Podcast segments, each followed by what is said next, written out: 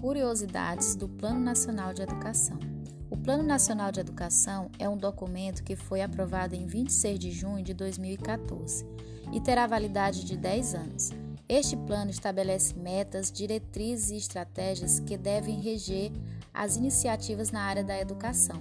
Por isso, todos os estados e municípios devem elaborar planejamentos específicos para fundamentar o alcance dos objetivos previstos, considerando as situações, as demandas, as necessidades locais.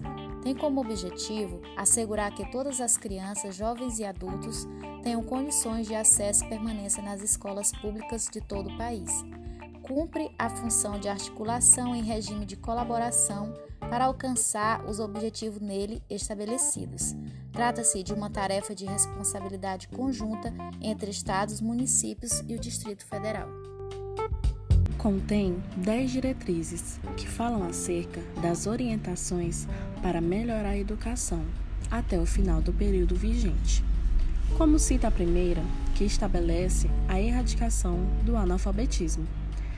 É composto por 20 metas, sendo de grande importância lembrar que elas abrangem um leque de temáticas na área da educação. A meta 1 é relacionada à educação infantil, enquanto a meta 20 e última, mas não sendo menos importante que as outras, tem como objetivo o financiamento da educação, sendo assim, alcançar a ampliação do investimento público em educação pública. São ao todo 254 estratégias do PNE, distribuídas nas 20 metas. Essas estratégias são partes importantes na vigência das metas presente no documento, pois elas servem como modo de colocar em prática tudo o que é exigido que seja cumprido. Esse podcast foi feito por Danuse Almeida, Antônia Lelice, Ana Beatriz e Maria Clara.